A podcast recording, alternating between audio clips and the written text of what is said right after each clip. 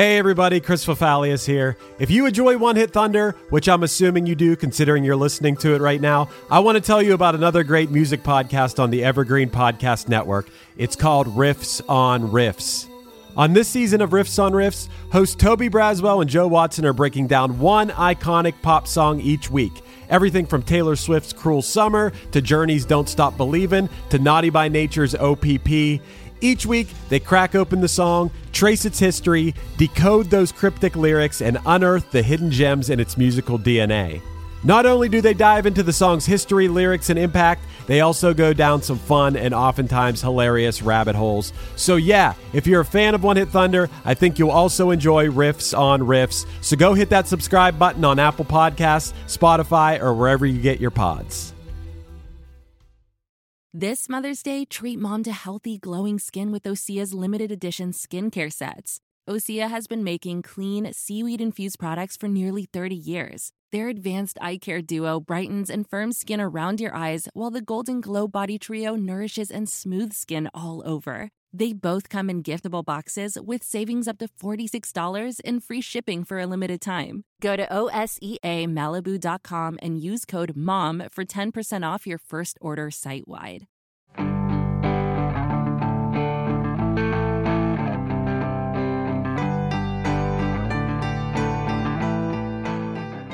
Behind the scenes, Matt Kelly does a ton of research and a lot of editing for every episode.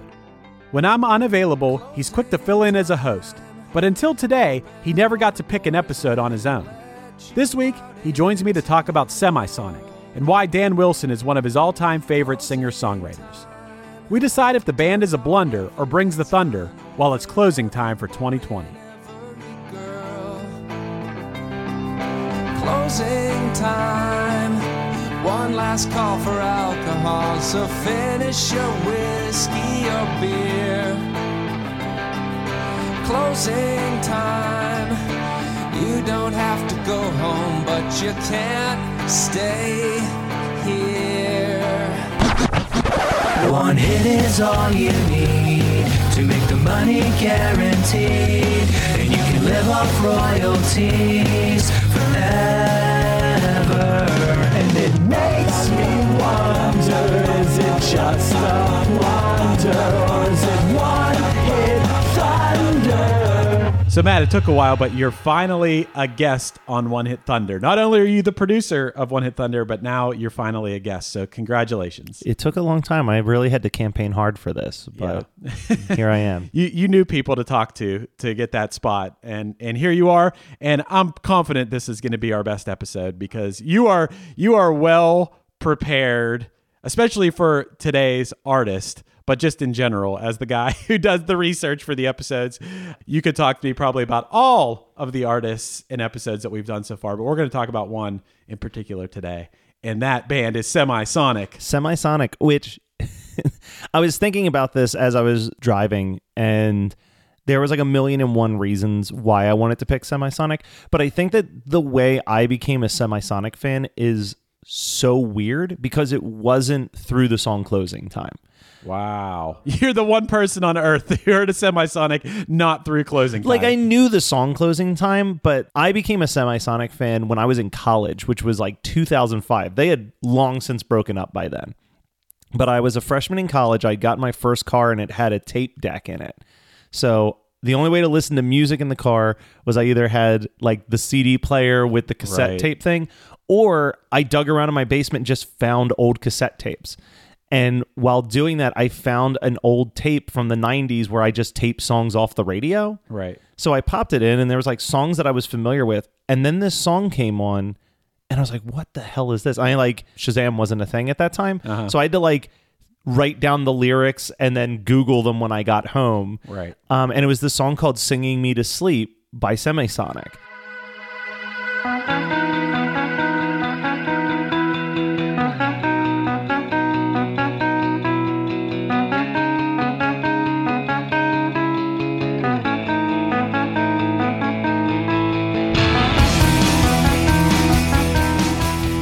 This song's incredible. Blown away by how good this song was. So then I started diving into the rest of their catalog, and that's what made me like go out and buy all their records. I was like, okay, this is like the band for me.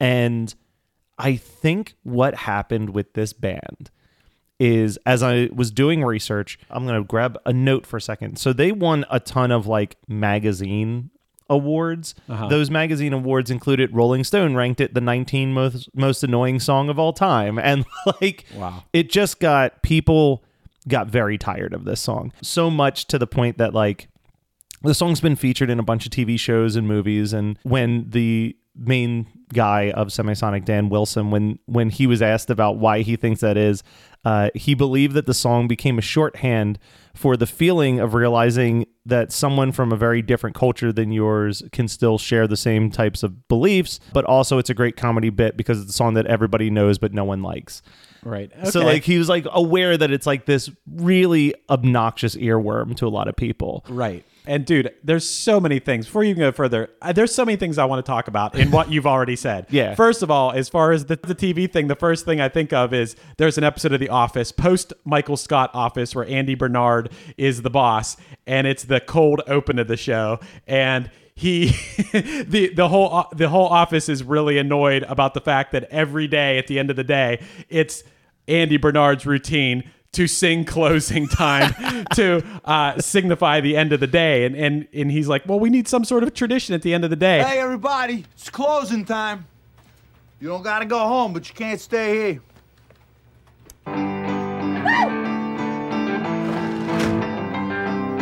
Closing time. Every office needs an end of the day tradition.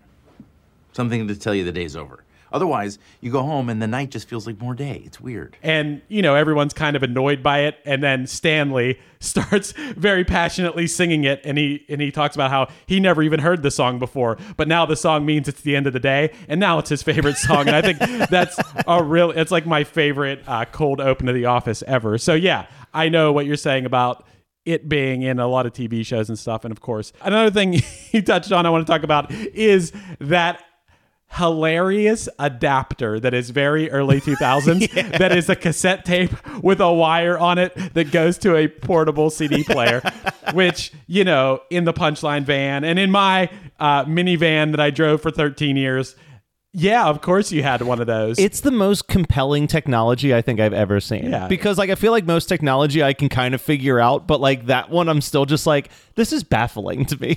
Like, right it's it's amazing it is one of the funniest if I broke one of those things out right now at a party or something, or when we can have parties again, I want to break one of those out and be like, look at this thing, everybody. Look how funny this is.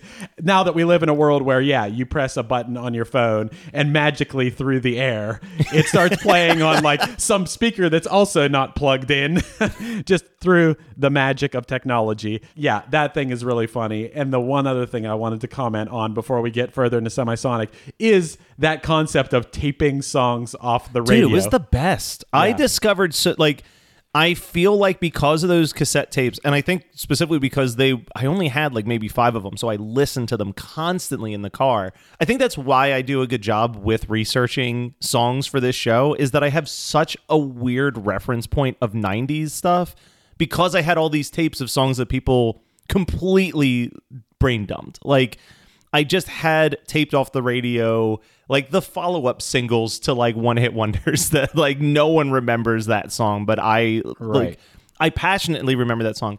And I think what happened is that he's right. People got really annoyed with closing time. And I think despite the fact that Dan Wilson is a very talented songwriter and that Semisonic made very good catchy power pop, people just were like the closing time guys, no thank you. like Right. I feel like they kind of got thrown into we talk about like these Eiffel 65s and these like Lou Begas where if the song is at a certain level of obnoxiousness, no one is going to dive deeper into what that band has to offer. and it's really un it is unfair and i'm probably guilty of that that song came out at a time which i've talked about this on several episodes where i was into punk rock and everything else was just like nope not interested. It's on the radio. Nah, not too cool for that. But i think this is a, a pretty good closing time's a pretty good song and i probably would have dove deeper into it but yeah it was played out. Yeah. and it was just it was too much. It takes a really special song to not be ruined if you just play it to death. Yeah. there's there's only so much that people can handle and you better have a strong follow up or not wait too long for that follow up and just let that one song just destroy what could have been more for your band. Well, and the writing of the song is insane. Like the whole the whole premise of how the song even came to be is ridiculous. Because so Semisonic is actually a side project of a different band from the late 80s early 90s called Trip Shakespeare, which was like signed to a major label but never had a hit. Like they were just like this band that and according to the lead singer who wasn't the lead singer of Semisonic, like the label did everything in their power to make it work. They just were like they were like a band that Phish liked. You know what I mean? Like they were like a tri- like a psychedelic like jam band type thing. When researching it, they did their first album was called "Are You Shakespearienced," and I thought that that's an amazing title for a band called Trip Shakespeare. but uh, when they broke up, it allowed for the guys from Semisonic to kind of got to just skirt right into like another major label because everyone already knew them from the label scene. Right. So they put out their first album, and it was called The Great Divide, and it didn't really do anything. It has uh, there's a song on there called FNT that some people might know if they are big teen flick fans like me because the song's featured really heavily in uh, 10 Things I Hate About You. But they wrote this album, it didn't really do anything, and they had this closing song that they would play every show, and they got sick of playing it, but it was like the fan favorite and the drummer said to the singer, "You need to write a new song for us to close our sets with." And so he's uh-huh. like, "I'm going to write a song called Closing Time." So the whole song was literally just built on wanting a song to close out their shows. Well, that's cool. I mean, you, you need walk into a songwriting process knowing what that even if it's a title of a song. Yeah. And we talk about that a lot within our band. If someone I know I'm guilty of this. If Steve would send me something or another friend would send me something and they would just call the demo of just some music doesn't have lyrics on or whatever just call it like coffee cup well i instinctively if i'm going to try to write melodies and lyrics over that i'm going to use that title that Yeah. they used and be like okay i'm going to going to try to write this song called coffee cup so it is nice to have that like jumping off point he knew he wanted to write a song about closing the set or closing time was going to be the name of it and that's that led to a massive hit single you know So what do you think the song is actually about? I pictured it was a sort of double meaning. So it make it makes it gives you that feeling of okay, the bar is closing. It's time. The party's over. It's time to to close up. The perfect song to play when you're closing the bar, you're turning the lights on and things like that. So it gives you that feeling. But I do feel like what I thought the song would be about would be a big transition in your life, whether it was a, a separation in a relationship or it was, you know, an end of an era of your life, some sort of deeper meaning. So you are very close with that second thing. Right. What happened was while he was writing closing time, he was also getting prepared to be a dad for the first time. Mm-hmm. And according to Dan Wilson, the song in his mind when he wrote it is actually using the terminology of bouncers removing someone from the bar as from the perspective of a fetus about to be born into the womb. So it's like open your eyes to the world and like some, like all of those like little pieces in that song is like hmm. his version of like being born, but I think you're kind of onto something even more accurate, which I think, as much as he says it's about his son being born, but I think it's more about him becoming a dad, like his life kind of taking a giant shift and transition. Right. Well, what did I mean? It makes sense to me, and it's not what he said, but I think what makes more sense is like, yeah, you're about to have a kid, so yeah, it's closing time on to partying because Yeah. you're gonna have to be at home with your kids. So Yeah. yeah. that that makes sense to me. But as far as like closing time mean being born, that goes over my head a little bit. when he first said that, I'm like, I feel like that's revisionist. yeah, yeah, right. After the fact, he's just making up some exactly. some kind of story. But Have you ever done that? Have you ever like made up what a song from Punchline was actually uh, about? Not that I know of, but maybe subconsciously I did. I have written things. If you're going stream of conscious and you're just writing what's coming into your head, and then you make a demo of a song and then it's finished, and then you listen back to it and you go, oh. I realize what this is about now, even though I didn't know what it was about when, I was writing, writing it, yeah. I do that, but I don't think I'm going back and like making up some kind of fake story about what a song's about after the fact. So, closing time comes out. It's a big hit. obviously. We all know it. It was everywhere. I think, let me double check, but I think it actually didn't chart nearly as high as I expected it to chart. The most I could see was that it peaked at number eight on the pop charts. But like, I think it was like just a modest hit on like the Billboard Hot 100 in general. Right. But it, it was. It was big. I mean, I don't have a top 10 pop hit. right. No, and on top of that, especially when we do this show, the Billboard charts aren't always the end all be all. No. That just means how well it performed as soon as it came out. Exactly. And, that's we've the talked legacy about is the- not included in that. Well, we've talked about this before because their follow-up single "Secret Smile" did okay in the U.S., but it was like massive in the U.K.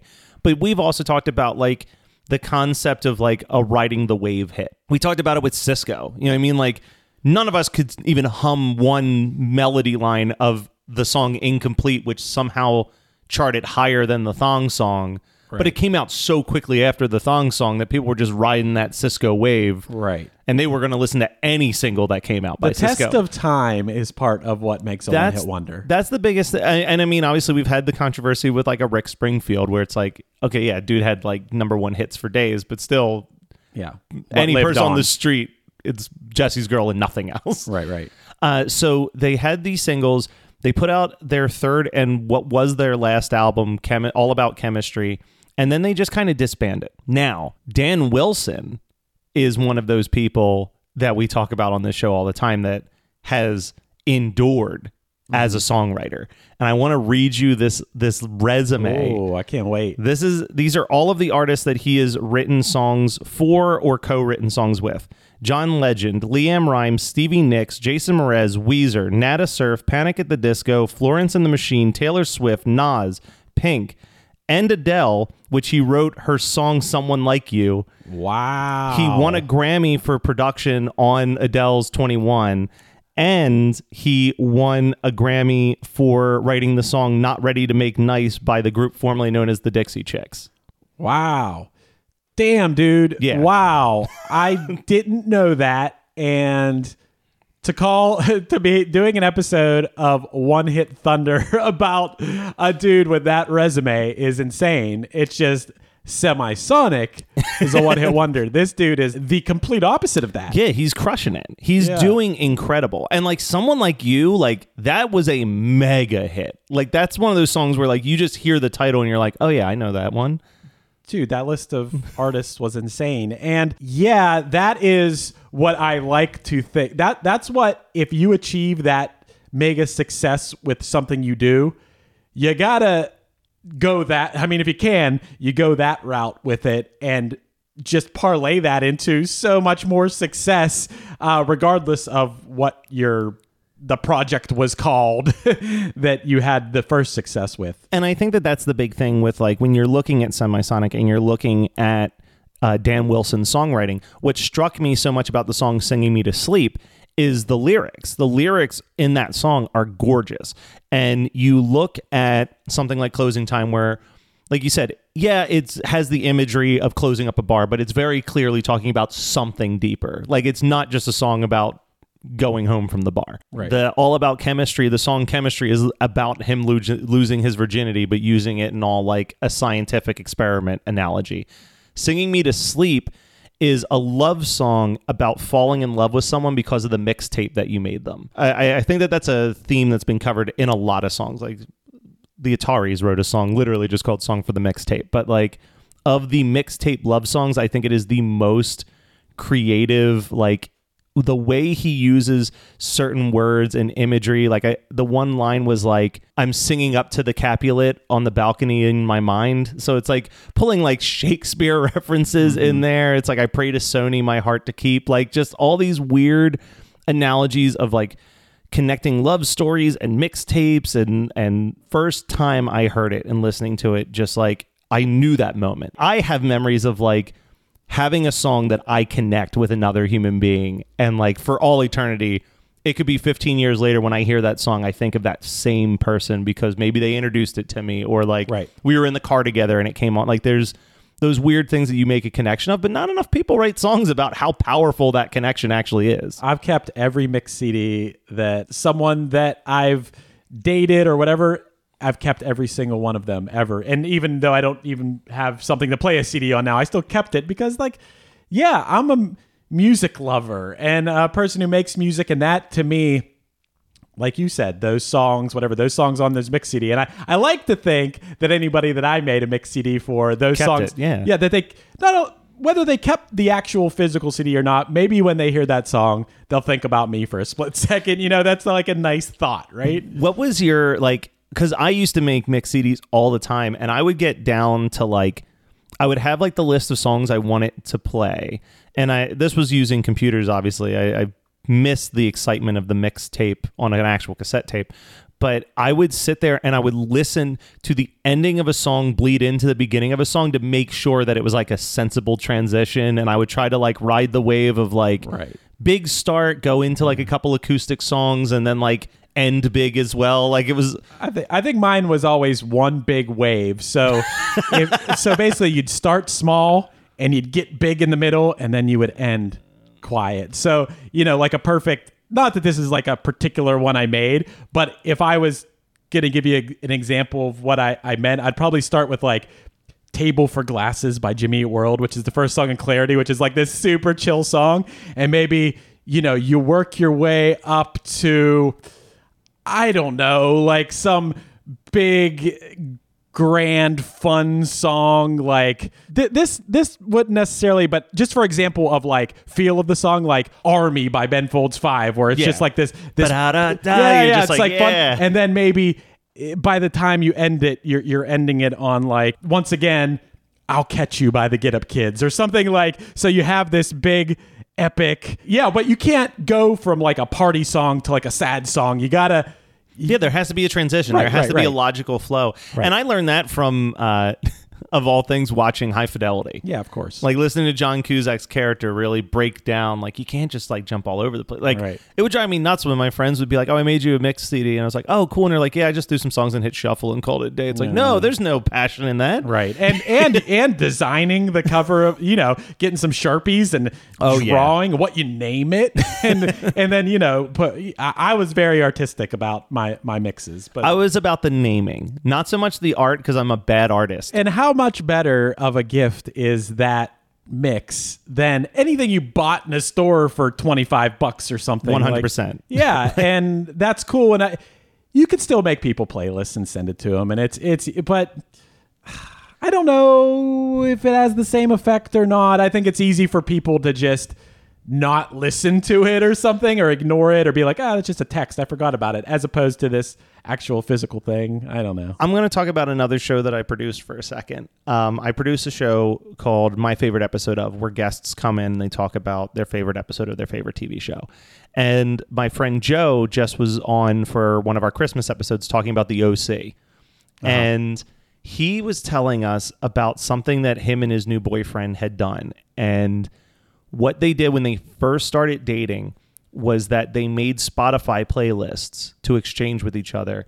And it was make a spot the challenge was make a Spotify playlist of the songs that mean the absolute most to you. Mm-hmm. And he said like listening to it was like one of the most intimate experiences he's ever had because it's like the songs that mean the most to you is such a soul bearing thing for people. Sure. so it's like when he told me that I'm like, "Oh, that's the new mixtape to me." That's like the I don't want to just tell you that I love you. I'm going to literally send you like a playlist of 20 songs that by the time you're done that playlist, Right. you will know who I am as a human. Right. I mean, it's the same thing minus the little piece of plastic. And it- Exactly. it's better for the world that we're not that we're not making all these little pieces of plastic. You know that that's better. So yeah, it's the same thing minus the art and the plastic. But it's reassuring to me that as a person who has been so invested and dedicated so much of my life to music that I would say a good majority of people do feel that way about music that music isn't this silly thing that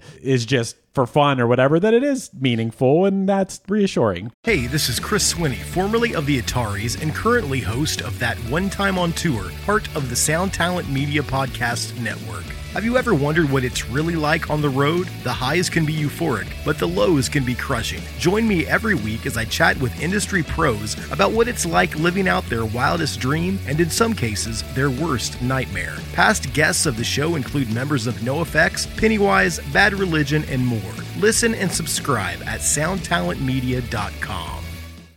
Hey, you. Do you have any plans this year? Ha! How's that going? Did you get 2020? Well, welcome to a brand new podcast called 2020, where myself, Benny Goodman, and my good friends Corey Payson and Siobhan Cronin from the band Lost Symphony also got 2020. And since the world ended this year, we decided why not just check in with some of our friends in the music industry and see how everyone's doing. We're going to get a candid look at life on and off the stage, as well as the mindset of some of the most successful people in the entertainment industry. New episodes drop every Sunday and Wednesday at 9 p.m. Eastern. And you can listen at 2020-d.com, soundtalentmedia.com, or on your favorite podcast app.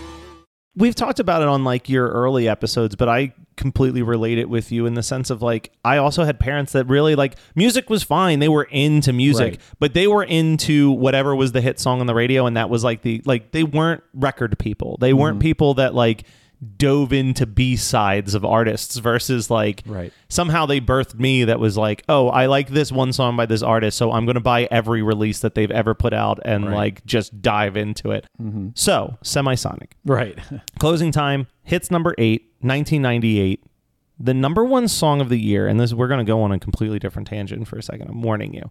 The number one song that year was Aerosmith's "Don't Want to Miss a Thing," Okay. and this piece of information sent me through the craziest wormhole because I'm going to state right now that I'm not like the biggest Aerosmith fan, mm-hmm. but I think that we do not give enough credit to Aerosmith for their ability to have multiple decades of being the biggest band putting out music whenever they put out a record. Right. Uh, and well, back that up a little bit. They didn't write that song, right? They, I don't think they wrote that song. I don't think they. I, I think they came from a time where like you had a lot of songwriters in the studio. But like I was thinking about because Aerosmith was my dad's favorite band when he was a kid. Like he grew up listening to like Dream On from Love 1973. that song. You know I think mean? that's the best Aerosmith song. for sure. But it's like think about the fact that like my dad when he was 17 was listening to Dream On, which was a new song right. and loving it. And then flash forward to like 1991 and I'm seeing Wayne's World 2 and Right. hearing Aerosmith and going out and buying Get a Grip because I'm like this band's incredible.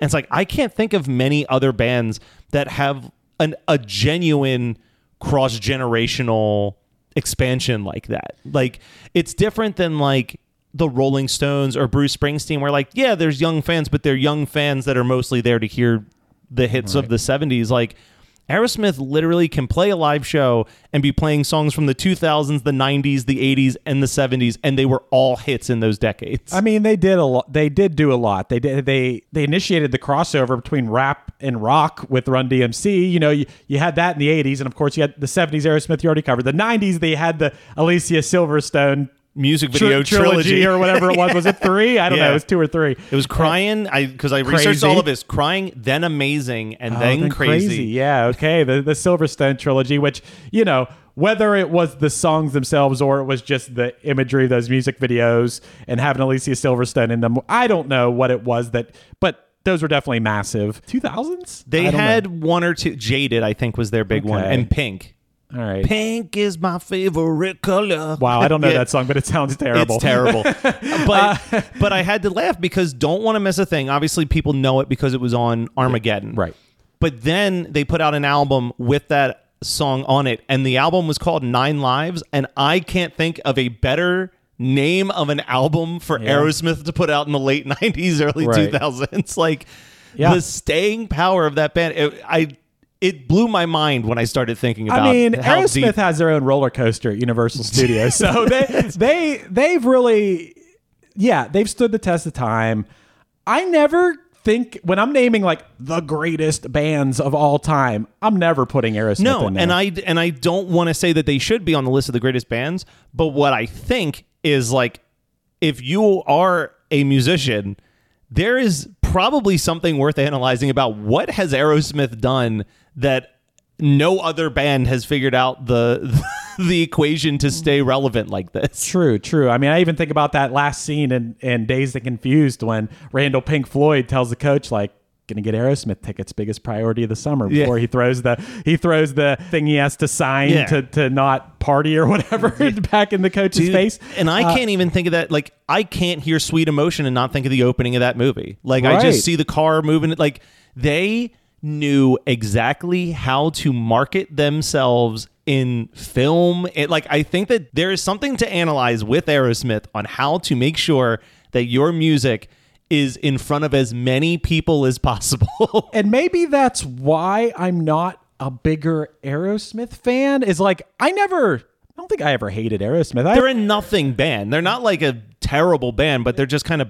they're wallpaper. they were always stuffed in my face and in my ears. And am I gonna be a huge fan of the biggest band that is nonstop shoved in my face? Like probably, probably not. It's probably rare that that's somebody's favorite band, but. You do have to give credit where credit's due. I mean, they are one of the I don't know the stats, but I I would I would be surprised if they weren't in the top ten most successful bands of all time. Yeah, I'm just saying if you're teaching a class on marketing when it comes to music, Aerosmith and Insane Clown Posse should both be on Yeah. the curriculum because they've cracked some codes that I think a lot more musicians could be learning from. Right, for sure. Like Semisonic. Semisonic could have learned from Yeah, them on yeah. not marketing such a earwormy song as your first single. bringing it back around to closing time in particular, take away all the fact that it was shoved in our ears all those years and it got people got sick of it and everything like that. Take every memory of this song away and put that song on right now with you, you and I. And honestly, I'm going to love that song. It's a great and one of the reviews that I found said like this song is so catchy that by the second verse you're already singing along with the chorus. Like it is such a good song. And the thing that kind of as we were listening to Semisonic leading into recording this, it's easy to forget that they were just a three-piece band. Like for for just three dudes just playing you know, Dan Dan Wilson would alternate between the guitar and the piano, and then a bassist and a drummer. Like they have a very full sound that does not sound like a three piece band. Right. Hey, you know something else pretty cool about this song is uh I've been bringing this up, but I can't help it because the songwriting and doing our show relate to each other. But I produced this podcast called Krista Makes a Podcast, and we had Ryan Key of the band Yellowcard talking about the song Ocean Avenue. Yeah. And an interesting thing about that song, which is also the same thing as this song, is that if someone said to you, sing Ocean Avenue, you're going to go, there's a place off Yeah, Ocean, Ocean Avenue, Avenue. Yeah. which is the verse. Yeah, And it's in not this the song, chorus. yeah, right. In this song, you say sing closing time, you're going to go closing time. And it's the verse. It's not the chorus. The chorus is I know who I want to take me home. And yeah. And it's that's such a simple song. It's it's simple chord structure. It's Yeah. pop music 101. Right. But it's cool that people remember the opening line slash verse of this song as opposed to the chorus because normally you're going to sing the chorus, Which is probably song. the more earwormy part of the song in reality. the but verse might be the most memorable and catchy part of this song. that's not- insane. Yeah, I mean, all of it is catchy and and memorable, but more often than not, you're gonna sing the chorus of a song if someone tells you to sing along. But yeah, ninety nine point nine nine percent of people, if you say sing closing time, they're gonna sing closing time. Yeah, So they're not going to jump right into I know who I want no, to take. no, me no, home. no one's gonna sing that. No one's gonna sing that part. So that's that's kind of a cool songwriting note on this. It it was weird because I was not. I definitely was a kid of the radio, but kind of similarly to you know recently my co-host from Horror Movie Night Scott was on the show, and I was kind of in that same realm where it was like I listened to the radio, especially the '90s. I was a '90s radio kid. Mm-hmm. Right when like high school started, that's when I started to dive into like more of you know, I remember the Ataris coming out within this diary, and I liked that song, and then went out and bought the three albums that came out before it, and became like a huge fan of like "End Is Forever." Like, I was like, "Oh, this album." you love the Ataris. That's the second time you talked about them this episode. I know I, they're they're like a they're like a quick reference point in my yeah, head. they're a reference point. Can, can I tell you real quick that the singer of that band was a huge dickhead to me Oh. when I was a kid? I I've heard Which- he's a huge dickhead to a lot of people. Well, so- it's such a bummer because I really liked that band. You Yeah. know, like we were like similar style of music and like whatever. And then I, I met I met him and for all I know, maybe he's a nice guy and I caught him on a bad day. But like, that's like one of those. I just never for never forgave him. I had someone once tell me that like Mick Foley was the biggest asshole they ever met, and like Really? And I've had so many other people tell me that he was like the most down to earth, genuine person. nice. That's what I mean. So it's like I think you caught him on a bad day, Right. But I think when there's multiple videos of him being an asshole to like his bandmates and other people, I think I think you caught him on a normal day. Okay, cool. Yeah, I'm not, I'm not that far off. I will say it's rare that I don't like somebody. I kind of like everybody. Yeah, you are one of the friendliest people I've ever Oh, met. thanks, Matt. Feelings mutual, brother. Aw, thank you.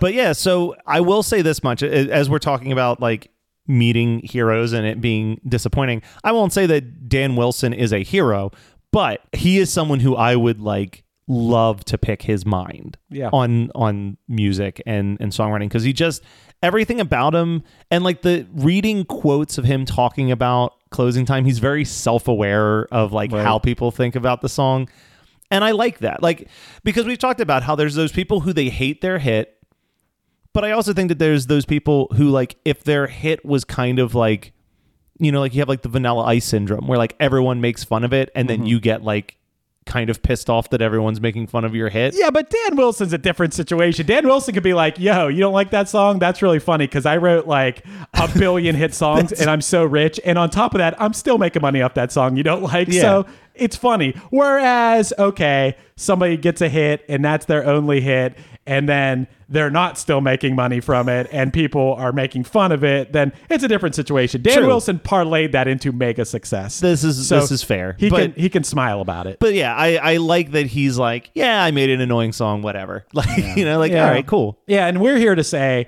the song in itself as a song is not annoying. It's actually, it, I mean, I'm saying this anyway. No, it It's just a got gr- It's a overplayed. great song, got overplayed. Yeah. Right. And and like you said earlier, like it's you have to have like the song to end all songs to not eventually get tiresome after hearing it a million times. Yeah, of course.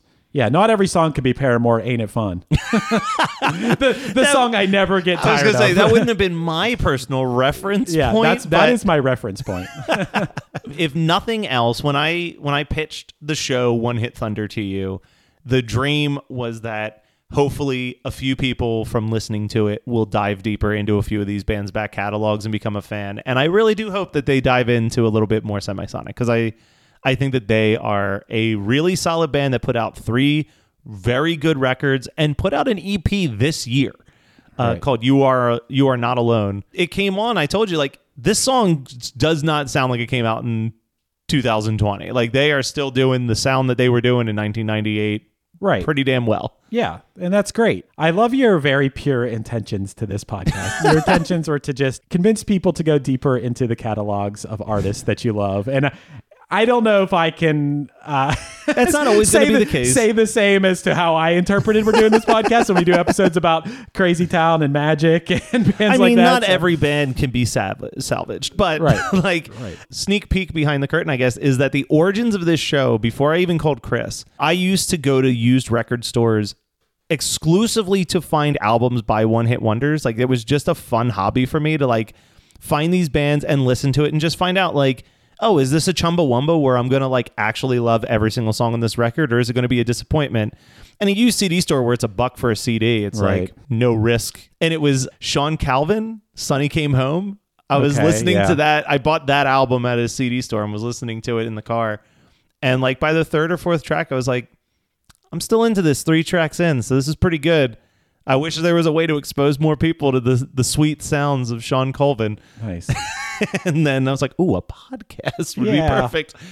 and and we you know and we are living in a time where it's not like when you bought a CD and it's like okay I invested 15 bucks into this Yeah, thing so type a name in I am- Spotify and you get everything. Yeah, right. So it's now, you know, back then it was like, oh, I have to listen to this whole thing and I have to try to like it because I spent 15 bucks on Yeah. this. So now it's a different time. It's like, yeah, you have it's I've we've talked about this. It's so important for the first track on your album. You better step out with your best foot forward because people might give you 5 seconds. Yeah. People might give you 10 seconds and if you don't catch them in that first 10 seconds, that might be the end of your chance. That's I, that used to be for Sad. Me, for me, it used to be if I'm still if by track three, I'm still not into it, or the only song I was into was the one radio song. I've already got a bad taste in my mouth for the next nine tracks. I mean, I think I would when I bought a CD, even if it was one where it was like, oh, this is a dud, what I do, I at least went through every track. Maybe I didn't listen to the whole song, but I at least listened to some of every song to try to find a song I like. Chris, you're starting to learn this about me. The people who've been podcasting with me for years, like Jonathan and and Scott and my brother Brian, know that I am fucking weird. And one of the weird things that I did when I was in, I would say middle school, was I was always very weirdly analytical. If I bought CDs and there were songs that I weren't, I wasn't into, I would have a blank cassette tape and I would make a mixtape of only the songs I didn't like off of albums and would listen to that tape in the basement when I was doing stuff. And then I also had a chart that I kept of the songs that were on the tape.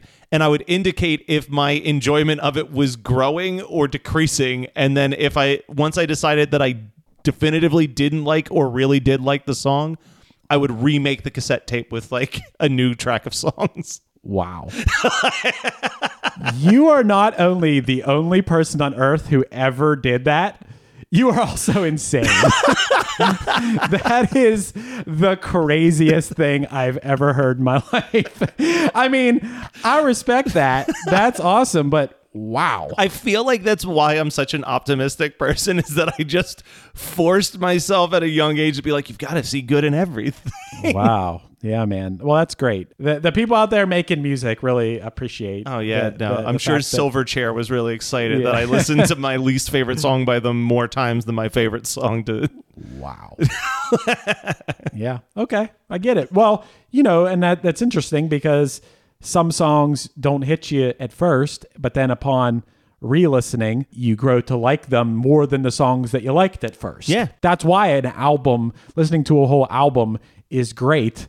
And whether you realized that as a kid and that's why you did it or you were just crazy, which, Yeah. whichever reason you did it, It's probably both. yeah, right. and, and whatever reason you did it, I mean, it's actually it's actually cool, you know, uh, because there's a lot of songs. Yeah, the ear candy of it, or just that over the top hook sucks you in, but then it also by the end you're just like, oh no, I don't like this song after five listens. Whereas a song that at first didn't hit you, now you it's your favorite song on the album. So I think that's cool. And I think it's also stations in your life. You know what I mean? Like like I said, I didn't get into Semisonic until probably five years after they broke up because I didn't like the song Closing Time in 1998. Right. But now I'm like, fuck yeah, if Closing Time's on, I'm singing that at the top of my lungs in the car. Like it's Right. it's a really good song. But I don't know. I think we I think we always have that. Like even the most recent one for me is like I love Hamilton, but for a while I didn't really like the song Dear Theodosia and would skip it all the time. And now it's mm-hmm. probably my favorite song in the entire show. But I went and saw Hamilton.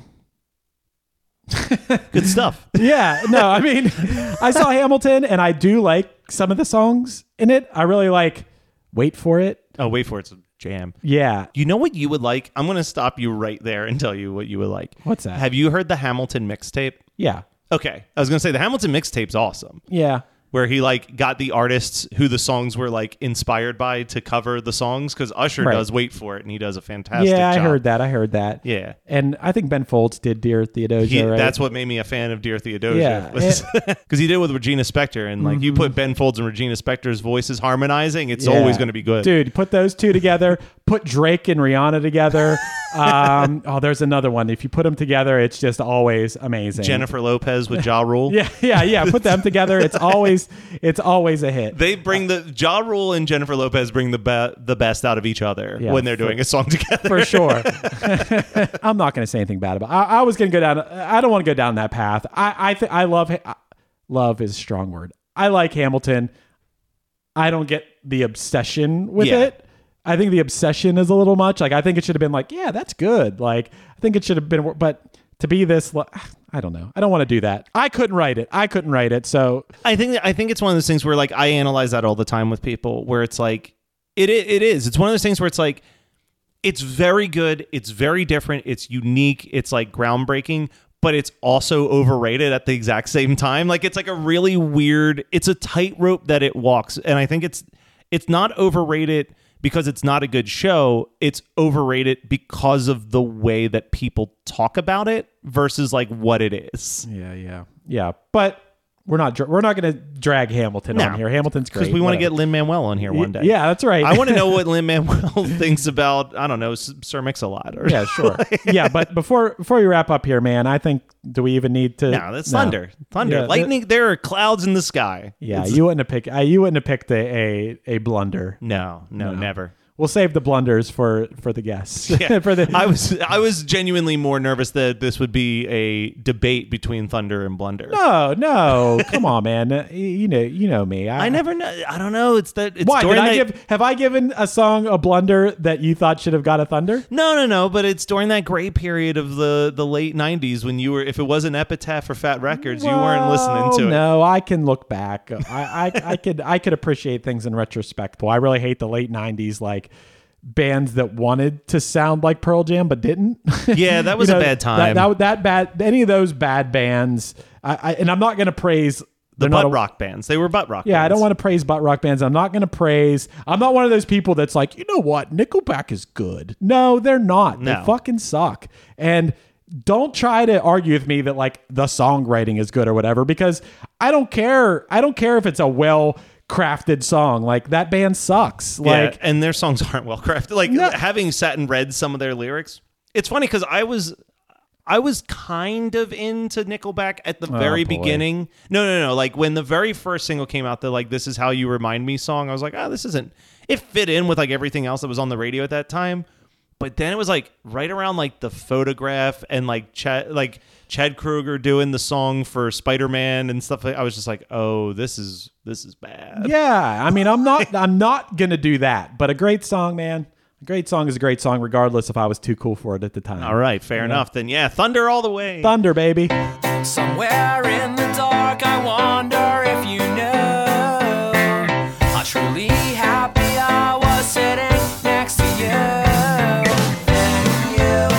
This has been One Hit Thunder. One Hit Thunder is hosted by Chris Fafalios of the bands Punchline, Pack, and Another Cheetah, and produced by Matt Kelly of Geekscape.net, who was this week's guest, and also um, me. I also produce the podcasts My Favorite Episode of and host Horror Movie Night and Christmas 365. If you dig this podcast, you should check out those as well. And underneath me, you're hearing my favorite punchline song, Somewhere in the Dark. Let us know your thoughts on the show by emailing us at onehitthunderpodcast at gmail.com and make sure to rate, review, and subscribe to us on your favorite podcasting app. Tune in next week for another episode of One Hit Thunder.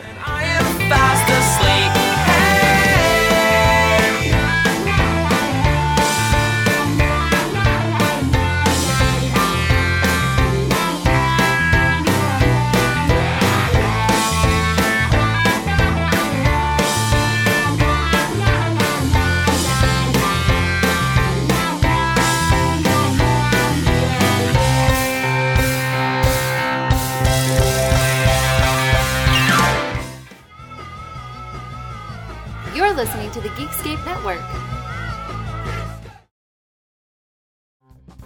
Hey, this is Aaron from No Simple Road. I'm inviting you to come hang out with Apple, Mel, and I as we talk with the musicians, artists, chefs, authors, and beyond from the world that turns us on. We're reaching into the improvisational music scene, the psychedelic culture, the festival world, and getting to know what makes the people tick that create those scenes. Come join us on the long, strange trip over at No Simple Road.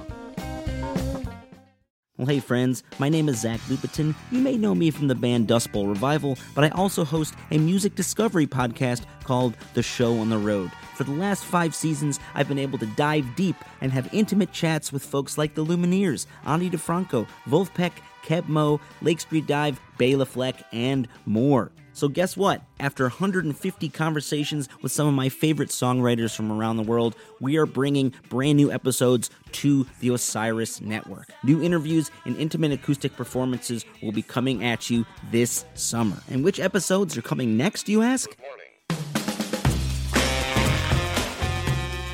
I am Zach Goode, the lead singer for the band Smash Mouth. Our band is called Milky Chance. We are based in Berlin. My name is David Shaw. I sing and write songs with my band, The Revivalists. Trust me, these conversations go some wild places. So subscribe to the show on the road on Osiris, and we'll see you soon.